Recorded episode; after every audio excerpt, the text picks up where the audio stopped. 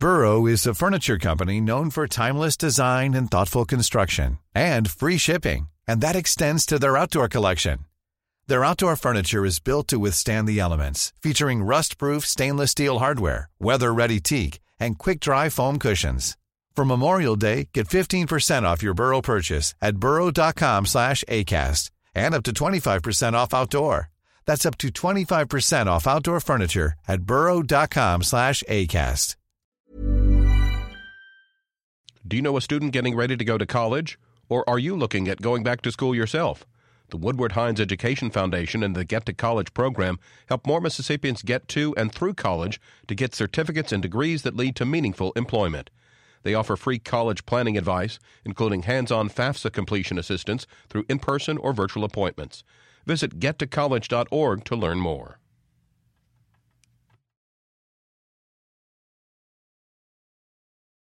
Education Foundation, committed to helping more Mississippians obtain post secondary credentials, college certificates, and degrees that lead to employment. More information about Woodward Hines Education Foundation at woodwardhines.org. Good morning. It's 8:30 on Friday, September 28th. I'm Karen Brown and this is Mississippi Edition on MPB Think Radio. On today's show, Mississippi is celebrating a new venture at the Nissan plant in Canton. We'll get the details.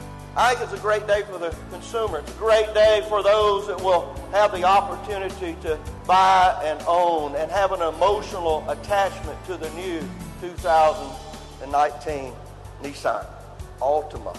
And now you know it's made in Canton, Mississippi. Then find out why safety officials are pushing for more caution along railroad tracks and crossings. And we'll hear from a survivor celebrating recovery during this special awareness month. Plus, we'll learn how a program is educating young people and their parents on communicating about sex and bullying. That's all coming up. This is Mississippi Edition on MPB Think Radio. Nissan in Mississippi is officially launching the production of the new 2019 Altima. Employees and other dignitaries celebrated Thursday during a ceremony at the vehicle assembly plant in Canton. Officials with the Nissan Motor Company say it invested an additional $170 million at the plants in Mississippi and Tennessee. Governor Phil Bryant is proud of the new venture. During a brief podium address, he proclaimed a great next step for Mississippi moving forward from where it began. 15 years ago, I sat very near this same location when this plant opened. Mississippi was investing a little over $400 million in tax incentives and direct incentives to this plant. There were those in the legislature at the time and in government that said, What a crazy idea. You'll never get your return back on that investment. Well, let me tell you, Denny, thank you for making that return. And thank you for making me right. Because I said it's going to be a great investment. I was state auditor then. I said we're going to double our money. We're going to triple our money. Thank you, Danny and Nissan, for having over 300 million in annual and state local tax revenues. This plant generates 300 million dollars in tax every year. Thank you for having 2.6 billion in disposable income for Mississippians because of this plant. Thank you for the creating over 25,000 jobs that are directly and indirectly created because of Nissan Canton. And to the Nissan Canton team, thank you. As the governor of the state of Mississippi, you make me proud. Danny, Philip, guys, I can tell you, you've got the best workforce in America. No, I think the best workforce in the world right here at Nissan Canton. Ladies and gentlemen, thank you for the job you do. Governor Phil Bryant. Philip Calhoun is Vice President of Manufacturing at Nissan in Canton. He tells MPB's Ashley Norwood Mississippi has a strong workforce. We're one of the best workforces uh, in the country. Our goal is to be one of the best workforces in the world, and this new Nissan Altima is going to catapult this plant into great things. Can you talk about the significance statewide for this new model, but also just the production that happens here in Canton? Well, this is actually big. Anytime you have a new model introduction or a new vehicle coming to the facility, I mean, it has a huge economic impact as far as bringing jobs to the state.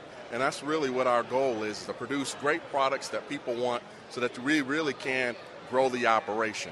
And so hopefully this is just the start of something new going forward.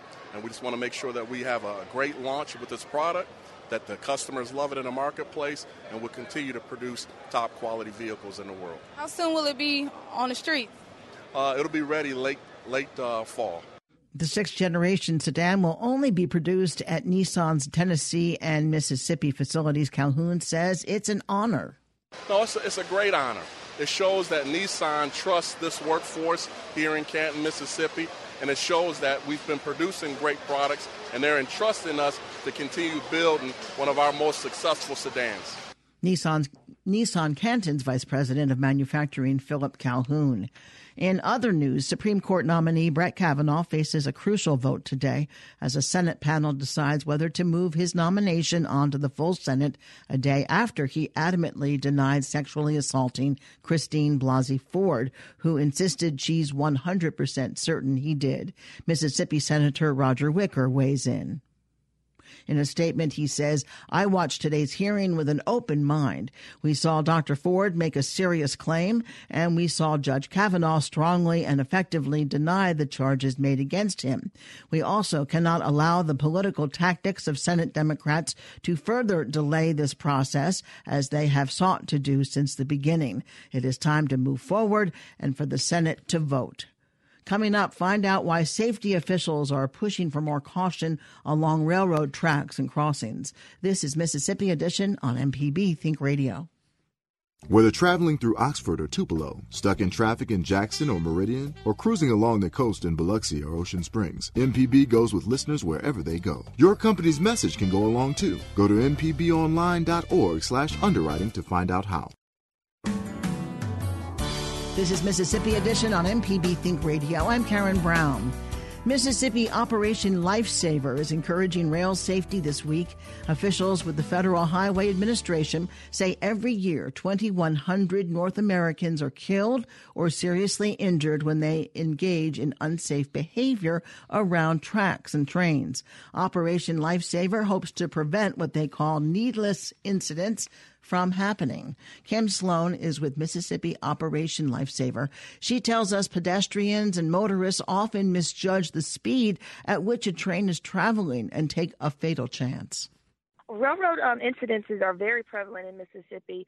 Um, just because they don't always result in a fatality doesn't mean that there aren't serious injuries that are um, incurred. So when we look at the numbers, most of the numbers that um, people um, would pay attention to with statistics would be the fatalities. But um, we can have up to 50 incidences, you know, 80 incidences a year um, that involve both pedestrians that are trespassing as well as um, situations that would occur at highway rail grade crossing. Trespassing where? Because rail lines run through private land? Well, trespassing is any time that you go across railroad tracks or you walk up and down railroad tracks at an area that's not designated as a crossing. Um, a designated crossing would be where you would see the white railroad crossing crossbuck sign. So anytime that you're going across the tracks in any other area, it's considered trespassing and you can be cited for it. How many fatalities have there been this year in Mississippi? Well, the numbers that we have uh, that would probably be better to look at from the Federal Railroad Administration are 2017, and last year we had 16 fatalities, and nine of those fatalities were trespassers. Is there an age group that's m- most likely to be injured or killed in a train accident?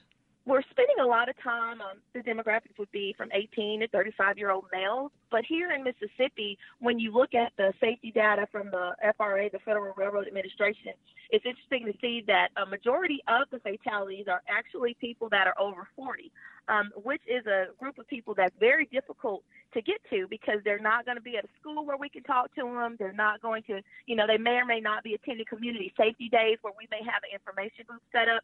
So um, we're just trying to educate any way that we can. And when we do go out and give our message, which we do at no cost to the communities in the state of Mississippi, we always ask them to tell at least one other person. If we go talk to kids, we ask them to tell their parents, tell somebody else about railroad safety and that they should always look, listen to live. Kim, you're also focusing the campaign on photographers. Why is that? That was one of the things that was recommended after um, a fatality that took place on a trestle bridge in Georgia a few years ago um, while they were filming a movie without any type of consent. So um, that's one of the issues that we're we're trying to target. Not only that, but there's a wealth of photographers that pose a lot of their pictures along railroad tracks. And just because you haven't seen a train on those tracks in the last two or three months doesn't mean that that track is inactive and that a train could be coming through at any time. I mean, just a basic Google search for photos on tracks. You'd be amazed. You have uh, some partnerships with law enforcement agencies. What's going on with that? Well, we like to work in tandem with uh, law, local law enforcement to help spread our message to those in their communities. Um, we've done a few community positive enforcement events. That would be when we would go to a, a active crossing, or that you know, there's a lot of activity at that crossing based on what the police department has told us, and we distribute literature, asking people to always expect the train to read that literature in their spare time to set it on the you know on, on the break room table when they get to work so that they can share it with their coworkers just in an effort to bring about awareness and to do something positive in the community and most of the time the police departments are on board you have events today and tomorrow to wrap up rail safety week how can people find out what may be going on in their area well they can actually visit our website www.oli.org slash ms Kim Sloan is with the Mississippi Operation Lifesaver. Kim, thank you very much for being with us today. Thank you for having me. I really appreciate it. Coming up, we'll hear from a survivor celebrating recovery during this special awareness month. This is Mississippi Edition on MPB Think Radio. Whether traveling through Oxford or Tupelo, stuck in traffic in Jackson or Meridian, or cruising along the coast in Biloxi or Ocean Springs, MPB goes with listeners wherever they go. Your company's message can go along too. Go to mpbonline.org slash underwriting to find out how. This is Mississippi Edition on MPB Think Radio. Mississippians are celebrating their progress in overcoming issues with mental illness, drug addiction, and suicide risk, along with others nationwide. September is National Recovery Month and Suicide Prevention Month. Officials and advocates continued raising awareness and countering myths and stigma related to the diseases. Monica Klein is a mental health clinician who is working to heal her own depression and anxiety diagnosis. She tells us more. I was very young, my early 20s, and I started having heart palpitations and just really feeling anxious. And I thought maybe, you know, something was going on. I was having a heart attack.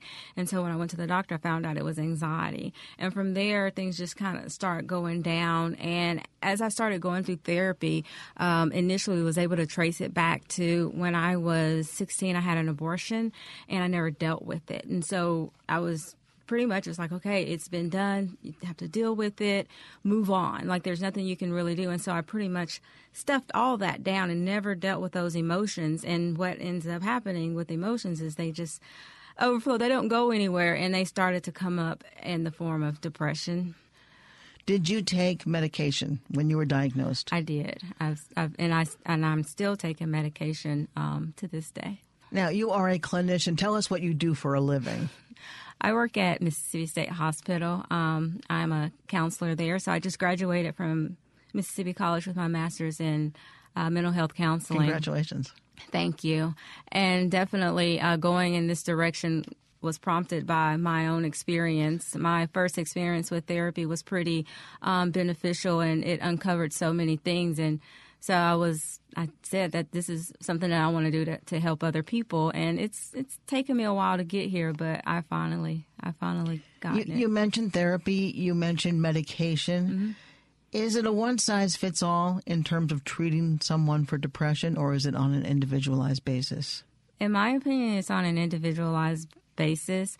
Um, and also, in my opinion, is you can do therapy, but sometimes depending on what your symptoms are and what you're experiencing, medication will help with those symptoms until you learn different coping skills to to help with that. And then you can just take medication and you're taking medication but you're not dealing with any of the uh, if there's a root to it because I believe we're holistic beings and um, especially with if there's any trauma and uh, things that a person has, has experienced. So being able to um, address some of those issues and things that are going on um, is very beneficial. When something negative happens unexpectedly, mm-hmm. are you better prepared to deal with it now?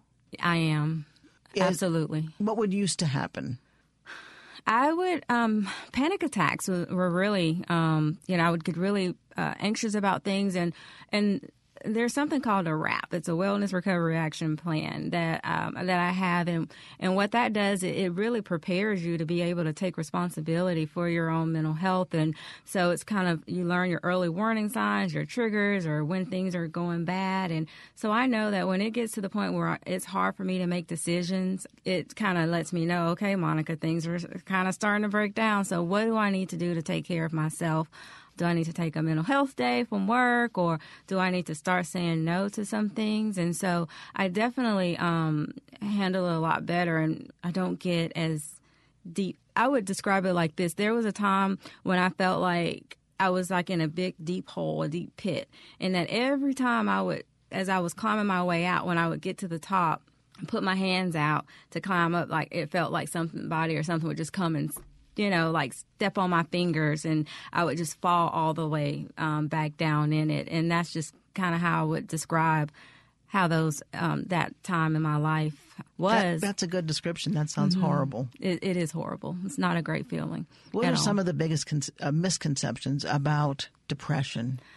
Is that you could just get over it. People think that, oh, get over it or, you know, snap out of it. And it's like you wouldn't tell a person with a broken leg, oh, just get up and walk. Or you wouldn't tell a person um, with any other diagnosis, uh, with a cancer diagnosis or something like that, oh, just get over it.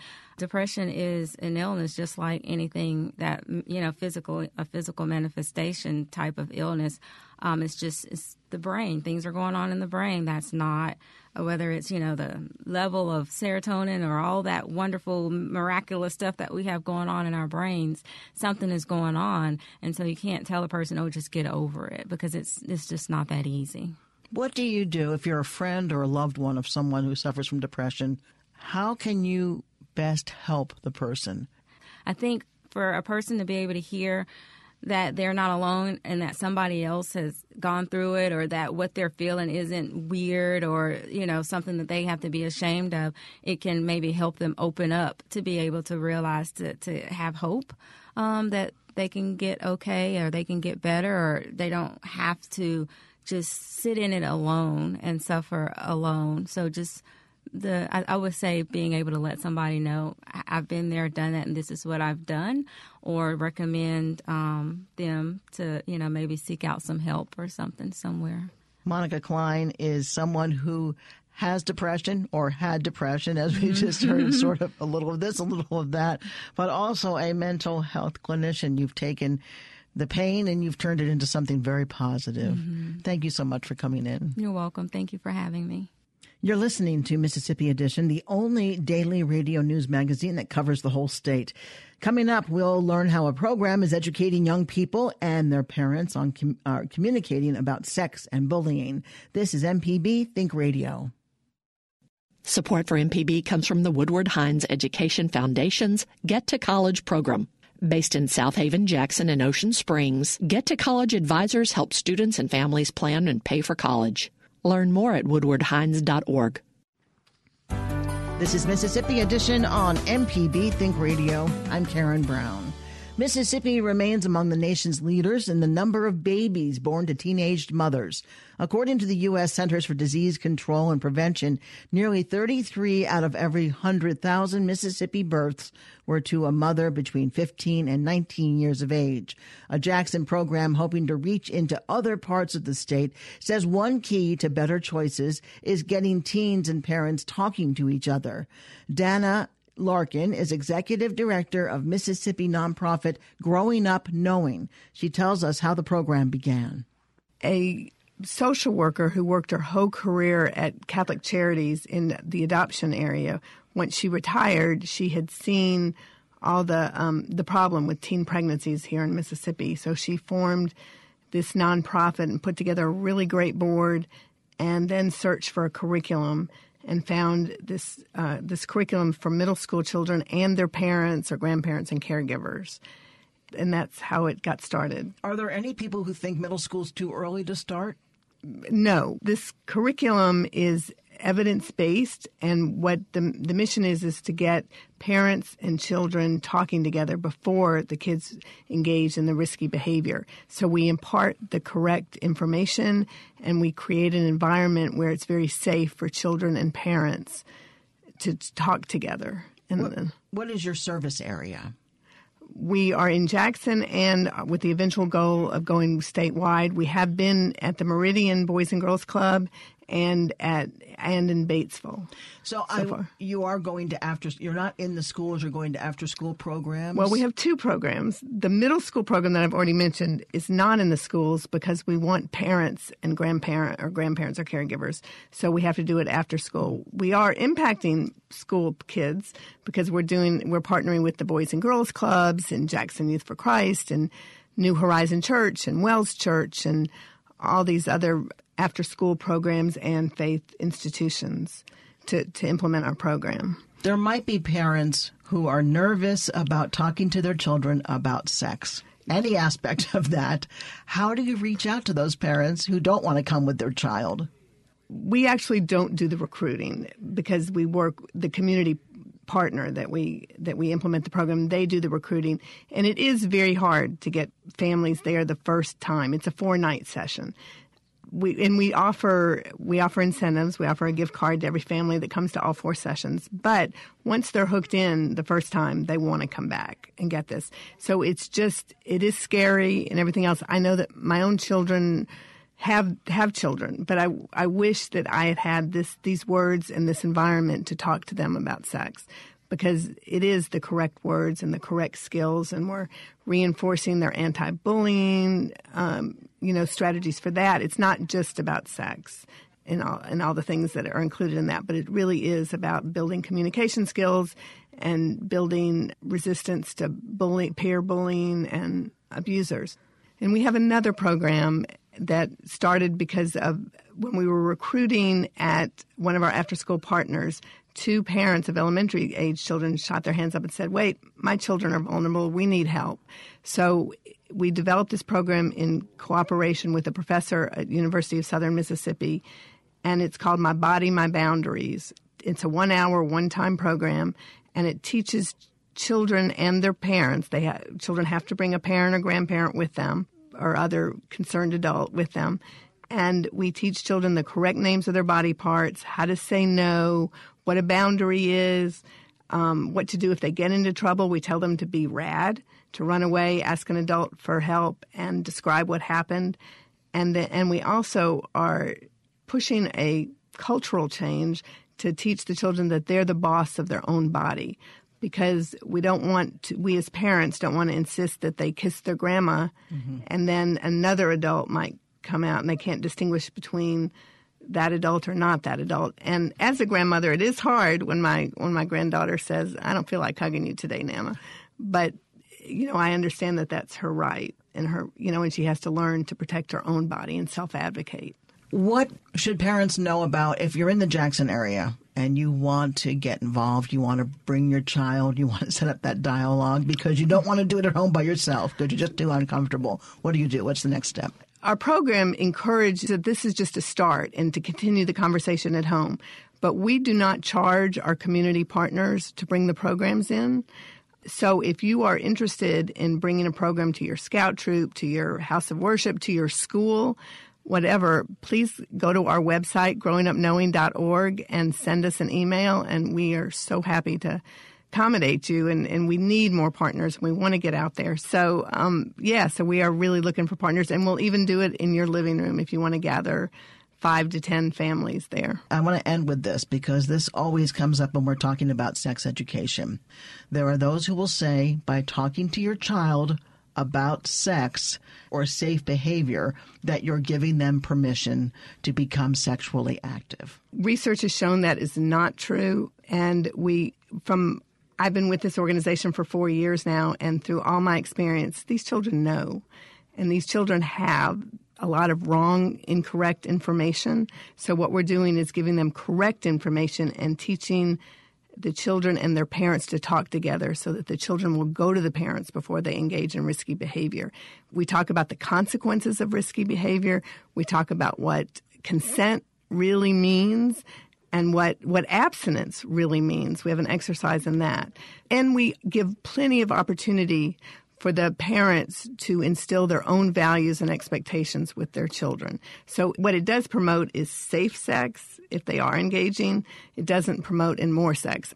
It also gets them to think about all the consequences and all the information we've given them before they engage. What we're trying to do also is you know how you get a, uh, the same message every time you sit down on an airplane, yes. uh, the, the safety thing. So we want them to run all the correct information in their head before they engage in, in sex, all the consequences of what might could happen in these risky behaviors.